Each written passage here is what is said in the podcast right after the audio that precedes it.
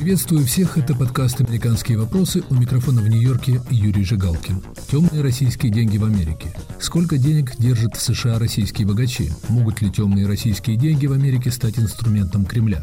Почему США остаются предпочтительным объектом инвестиций для российских капиталов? Закроют ли им путь в Америку? Обо всем этом мы говорим сегодня с Андерсом Аслундом, сотрудником Атлантического совета, в прошлом советником нескольких правительств, включая российское, и Павлом Ивлевым, адвокатом, в прошлом представляющим интересы ЮКОСа. Согласно разным оценкам, около триллиона долларов, принадлежащих россиянам, находится за рубежами России.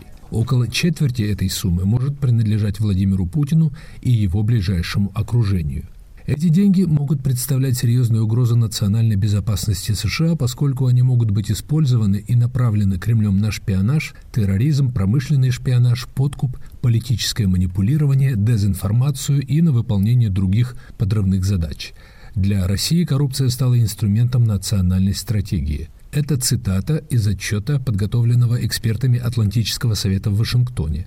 Авторы надеются, что этот документ будет замечен в Белом доме новой американской администрации. Они считают, что США остаются одной из немногих стран, где все еще не осознают опасность грязных или, как они пишут, темных российских денег. Андерс Аслунд – один из двух авторов этого отчета. Господин Аслунд, что более или менее достоверно известно сегодня о том, какие деньги были выведены из России и почему они были выведены? Это приблизительно 1 триллион. Скажем, с 90-го года приблизительно.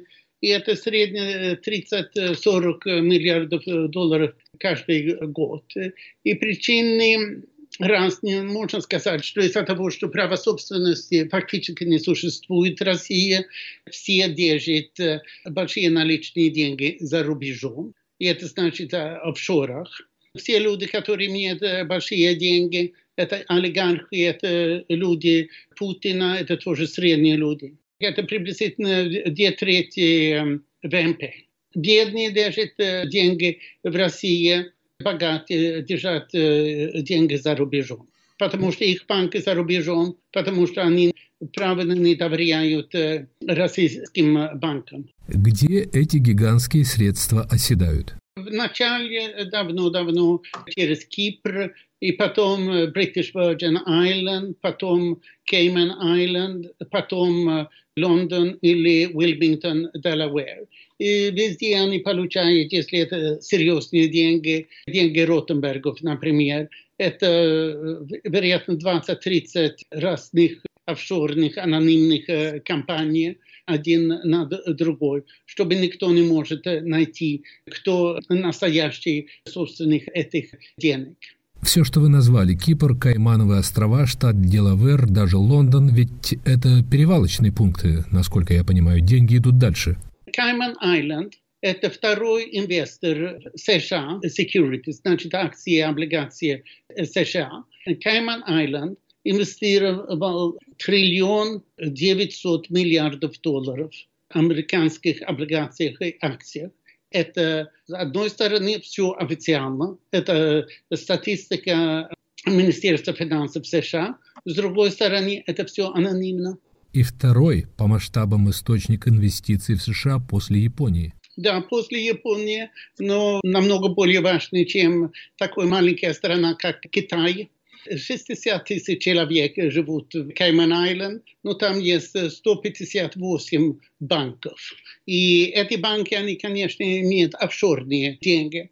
Почему Кайман Айленд? Ну, что интересно здесь, это что хотят российские инвесторы в офшорах. Первое, они хотят право собственности, что не существует в России. Второе, они хотят анонимные предприятия. Это в основном американские страны. Не только, есть тоже возможности в Люксембурге и в Нидерландах. Но третье, что они хотят, это большие, глубокие финансовые рынки, где они существуют в принципе только в двух странах, США и в Англии. В основном российские офшорные деньги они только номинально считаются в офшорах. В самом деле они США и в Англии, но из-за того, что эти две страны наблюдают полная секретность, мы ничего не знает о том, кто в самом деле владеет что. То есть российские капиталы сравнительно легко и анонимно можно инвестировать в США через офшоры на Каймановых островах? Именно. И что обычно делают, это что они переводят деньги, больше всего Уилмингтон, Делавэр, из-за того, что Делавэр больше всего производит анонимных предприятий в США. Там очень легко купить компанию, которая просто лежит на полку, и можешь купить без особенной информации о настоящих собственниках, и потом инвестировать в любое место.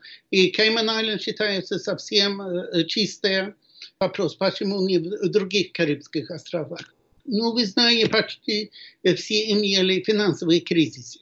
И офшорные деньги не любят финансовые кризисы. Из-за того только British Virgin Islands и Cayman Islands так по-настоящему остаются. Эти деньги, как я сказал, из Cayman Island, это только финансовые инвестиции. Это не включает недвижимости, это добавочно. Мы достаточно хорошо знаем, где русские покупают недвижимость в США. И это всем известно. В Нью-Йорке, Майами и Калифорнии. Понятно, что на западе осели оседают гигантские российские деньги. Главный тезис вашего отчета состоит в том, что они угрожают каким-то образом безопасности Запада. В чем, по-вашему, состоит эта угроза? Ну, из-за того, что там есть деньги Путина. Моя оценка – это что деньги Путина, Ротенберга, Тимченко, Ковальчука – это, вероятно, четверть триллиона долларов, 250 миллиардов долларов – и, вероятно, Путин половина это владеет. И, например, в Германии нашли миллиард евро деньги Ротенберга недвижимости. И это было очень анонимное. Да, вы спросили, как инвестируют, что триллион долларов в Америке это просто в акциях. И 900 миллиардов долларов из Cayman-Island это облигация русские достаточно много инвестируют в акциях американских. Мы не знаем, сколько от этих кайманских денег русские, ну, скажем, 400 миллиардов было бы нормально. Мы знаем, например, что Алишер Усманов купил 8% Facebook и 5% Twitter в начале Хорошо, но что в этом плохого? Пусть поддерживают, в конце концов, своими деньгами американские корпорации. Из-за того, что они могут это использовать для всяких целей. Например, Лем Блаватник, который американский гражданин с 1984 года, но инвестировал в Россию вместе с Векселбергом и Дерипаски, которые оба под американскими санкциями. Blavatnik не может быть под санкциями из-за того, что он американский гражданин. Это значит, возможно, но очень сложно санкционировать американского гражданина. В то же время он дал достаточно много миллионов долларов в последних выборах разным американским республиканским политикам.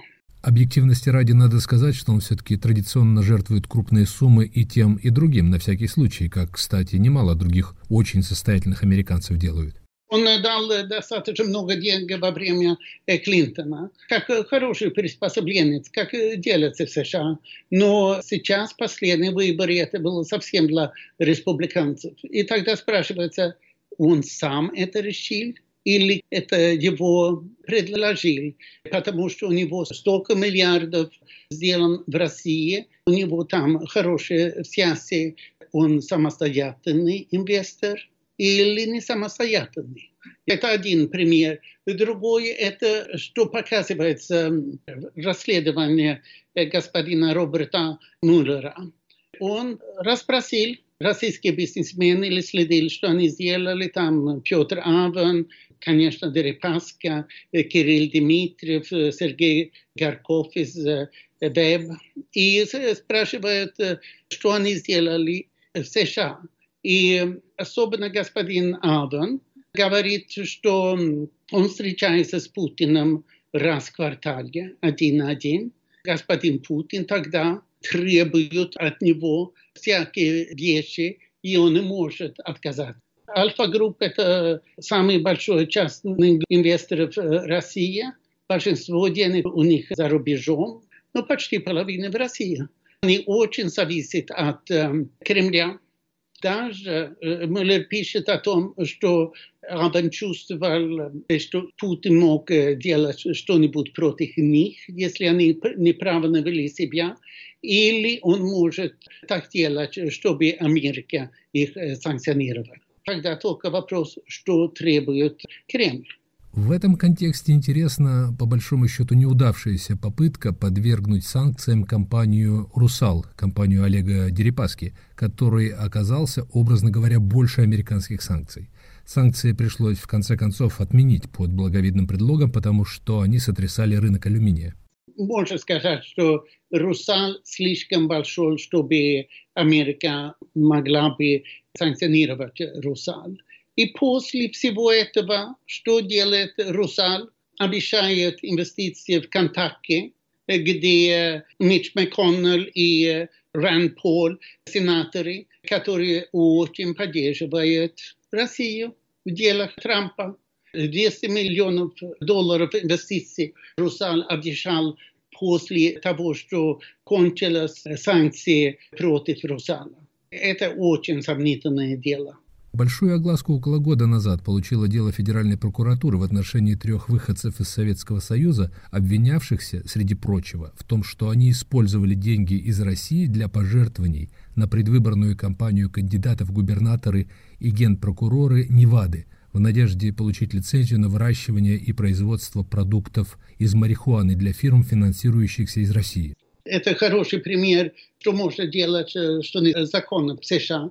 И э, важная причина здесь это, что собственность тайная в США, что здесь есть миллионы предприятий, которых собственных э, неизвестно. Вы в отчете приводите любопытный факт. В руках российского государства могла находиться значительная доля акций Facebook и Twitter. Да, Усманов и Юрий Мильнер получил свое финансирование от ВТБ и Газпром Инвест, государственные предприятия. И это показано в бермудских Paradise Paper. Они продали в 2014 году, по-моему. Тогда вопрос, как они влияли на эти предприятия. Об этом мы не знаем. Они были тогда совсем частные предприятия. Мы видели, что в выборах в 2016 году что особенно Facebook и Twitter играл большую роль из-за того, что они содействовали российской дезинформации на, интернете. Имели ли Усманов и Мильнер какую-то связь с этим? Это мы не знаем. Это просто неизвестные факторы, которые должны быть известны. Это просто опасность для национальной безопасности США. Говорит Андерс Аслунд. Мы продолжим разговор с ним самые интересные дискуссии из соцсетей. Подкаст «Цитаты свободы». Каждый понедельник и четверг я, Аля Пономарева, пересказываю вам самые важные дискуссии, чтобы вы могли не тратить время на чтение Фейсбука и просмотра Ютуба. Слушай подкасты «Радио Свобода» в iTunes, на Google Podcasts, в Яндекс Music, в Castbox и Spotify. Подкасты «Радио Свобода».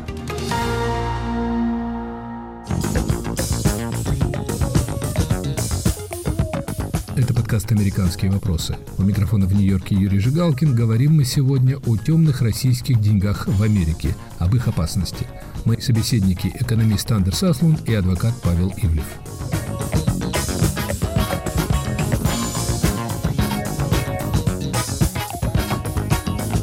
Как противостоять этой, на ваш взгляд, очевидной угрозе? Ведь невозможно предположить, что будет наложен запрет на российские инвестиции в США, например. Европе два года тому назад Европейская комиссия приняла директив, чтобы все страны-члены Европейского Союза уже в этом году должны иметь регистры публичные, где настоящих собственных всех предприятий доказано Сейчас в США похожий закон должно принимать в начале декабря как часть закона о оборонных расходах.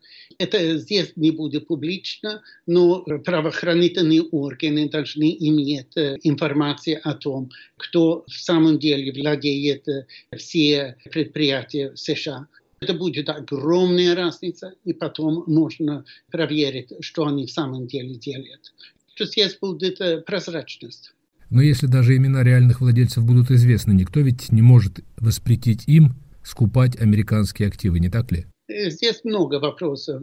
Почему у него деньги от ВТБ и Газпром Инвест – это коммерческие кредиты или что-нибудь другое? Ну а чем могут рисковать российские богачи в случае потери анонимности в США? Ведь э, невозможно представить, что американские власти начнут заниматься выяснением законности происхождения их активов. Американские правоохранительные органы, если они работают, в последнее время они, очевидно, очень плохо работали. Но если будут такие публичные требования, тогда будет э, совсем э, другое. И мы знаем, например, от Panama Papers, э, которые опубликовали в апреле 2016 года, что там множество информации о том, откуда, по-моему, 11 миллионов файлов существуют. Проблема в том, что очень мало людей, которые работают в правоохранительных органах, и выглядит, что они не хотят особенно трогать достаточно много людей. А кто будет задавать эти вопросы? FinCEN, главная финансовая полиция США, имеет 330 сотрудников и явно очень слабо работает. Не только, что их мало, но они плохо работают и мало имеют информации. Если у, у них целая информация будет автоматически, если будет прозрачность, если там будет компетентный менеджмент и три раза больше людей, тогда очень много будет случиться. И, как вы знаете, Сейчас были выборы, новый президент будет, и этот президент, я думаю, будет действовать по этим линиям. Это почему мы сейчас опубликовали наш э, отчет. То есть интересов США к выявлению российских активов нет? Разные возможности. Первое есть, э, они под санкциями, их собственность США правительство э, должно заморозить. И это много. Но потом есть другие законы против организованной преступности, которые дают конфискацию. Вы знаете, это очень сложно. Когда у тебя есть несколько миллиардов долларов, как держать эти деньги, чтобы не, не потеряешь? Ну, кое-что известно. Недвижимость, яхты, самолеты. Недвижимость – это значит никакой рентабельности. В основном и яхты точно никакой рентабельности, только потеряешь деньги. И сколько может иметь? Роман Абрамович только имеет четыре яхты. Вы мне говорили о том, что вы надеетесь на то, что ваш отчет дойдет до внимания американской администрации, новой американской администрации, возглавляемой Джо Байденом.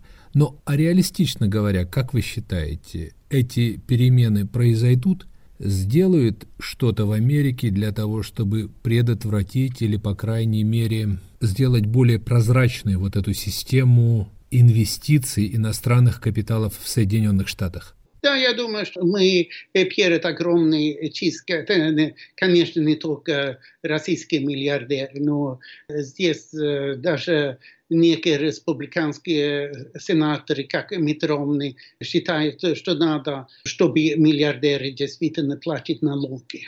Я думаю, что здесь это просто будет кампания против нечистых денег, против анонимных денег и против денег, которые не платятся. Как вы думаете, могут обнаружиться, например, деньги Путина в США? Я уверен. Но мы знаем из Panama Papers, что Сергей Родугин получил больше 2 миллиарда долларов для Путина. Мы знаем из российского Форбса, что у него, по крайней мере, 4 родственников, которые имеют больше полмиллиарда долларов и четыре его друзей детства, которые имеют полмиллиарда долларов и так далее. И, конечно, Ротенберг и Тимченко и Ковальчук, как мы знаем от э, Сергея Колесникова, который уехал из России в 2010 году, они обычно делятся с Путиным, и что Путин имеет э, свою собственность. Моя оценка это, что, вероятно, у Путина порядка 120 миллиардов э, долларов за рубежом. Мы не знаем точно, где эти деньги, но, вероятно, достаточно большая часть из этих денег в США. Это был Андерс Аслунд. Павел Ивлев, о влиянии российских денег в Европе написано немало. На слуху случаи отказа британских, например, исследовательских центров от российских спонсоров. В Соединенных Штатах таких громких историй ведь, пожалуй, не было. Насколько обоснованы, как вы думаете, опасения на этот счет в США? Есть ли примеры влияния российских денег? Сколько угодно, если говорить о мире think-танков, то какие-то не очень понятные русские деньги, скажем, финансирует Carnegie Corporation сейчас достаточно успешно, который финансирует всяческие научные какие-то там исследования на тему России, где подрядчиками выступают, там, скажем, крупнейшие американские университеты, и, соответственно, те, кто эти гранты получает, они так аккуратненько отрабатывают не очень понятное финансирование. То же самое Джордан Центр NYU, который Борисом Джорданом финансируется, US Russia Business Council. Там э, и Роснефть, и ВТБ, и Сбербанк вкладываются в эту организацию, которая занимается лоббированием вполне официально в Вашингтоне. Вот вам, пожалуйста, еще одни агенты.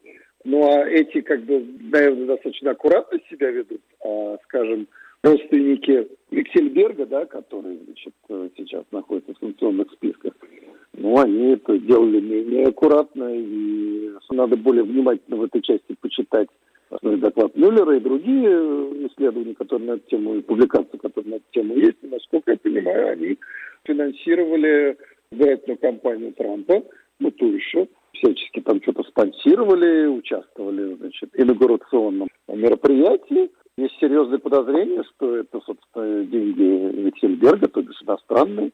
Предупреждения о потенциальной опасности российских денег звучат тревожно, но, объективно говоря, ничего криминального в российских инвестициях в США нет с точки зрения американского законодательства. Тут надо смотреть конкретные примеры, когда какой-то российский там Ротенберг через своих агентов американских вкладывает деньги в американские активы, это уже нарушение закона, и за это должны быть наказаны его американские агенты, а деньги эти заморожены. Вот, собственно, происходит периодически.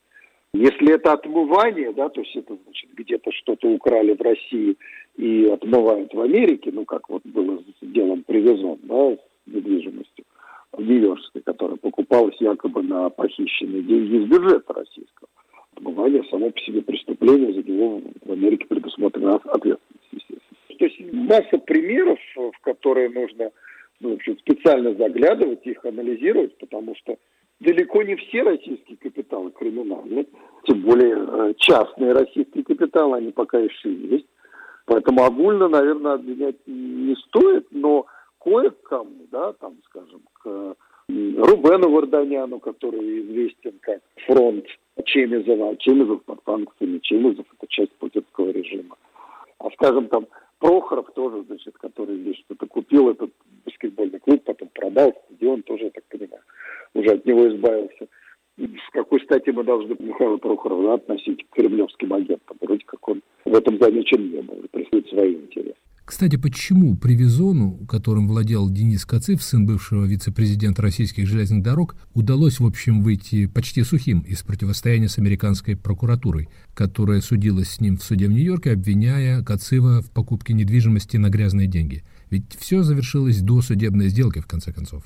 Это был довольно затяжной процесс, и небезызвестная Весельницкая, да, которая общалась с Трампом младшим, она, собственно, представляла интересы Привезона и пыталась решить эту проблему. В итоге, когда Трамп стал президентом, не думаю, что он сам, но какие-то его подчиненные решили прекратить эту тяжбу с Привезоном и договорились о том, что Привезон заплатил, по-моему, 6 миллионов долларов отступных. Дело в том, что обвинение было построено на позиции Билла Браузера, что, значит, это те самые деньги, которые раскрыл их хищение из бюджета Сергей Магнитский – и, соответственно, значит, они похищены в России, а тут они отмыты в Нью-Йорке через эти квартиры. На мой взгляд, это было не очевидно. да, что это именно те вот самые деньги, похищенные из бюджета российского, которые раскрыл Сергей Магнитский. Вот, поэтому, да, это был спорный вопрос, но прокуратура настаивала на том, что это вот те самые похищенные деньги, соответственно, их надо привезенно отнять. Будут полезными эффективными законы, о которых говорит Андерс Аслунд? Что-то изменится, если будут известны реальные имена владельцев российских активов в США? Безусловно. Это усложнит возможность для того, чтобы просто элементарно прятать концы в Америке. Да? Потому что сейчас это ну, по-прежнему не так уж сложно сделать. Тот, кто хочет спрятать, он все равно спрячется. Он найдет подставного бенефициара и, так сказать, нарисует его и так далее. Но в целом, конечно, это, это шаг вперед. В конце концов, почему в Европе бенефициаров обязаны раскрывать, по крайней мере, банкам, а в Америке это не факт. Но самое главное ведь не закон как таковой, да, он важен, но это только начало. Самое главное – это про применение, это то, насколько американские власти будут преследовать, будут расследовать эти случаи, находить их, выявлять этих людей и доводить до конца эти дела, а не бросать их, как произошло с делом привезом. Наше американское государство, оно вполне себе меркантильное. И оно за какими-то там копейками, сотнями, даже мелкими миллионами, нагибаться не будет. Им нужны серьезные дела. Жизнь показывает, что как раз украденное что-то в России, да, и у российского народа, оно растекается мелкими ручейками, и заниматься ими большие трудозатраты. Поэтому хотелось бы, конечно, чтобы не только, скажем, ФБР разыскивало деньги эти, да, ну и, например, полиции и прокуратуры штатов, ну, ну как, как минимум штата Нью-Йорк, где это все, так сказать, такие возможности есть. Естественно, находили бы вот эти каналы по влиянию да, на американскую политику, что ну, само по себе тоже преступление в данном случае. А иностранцы не должны этого делать. Слушали подкаст «Американские вопросы». Темные российские деньги в Америке. Опасны ли они? Моими собеседниками сегодня были экономист Андерс Аслунд и адвокат Павел Ивлев.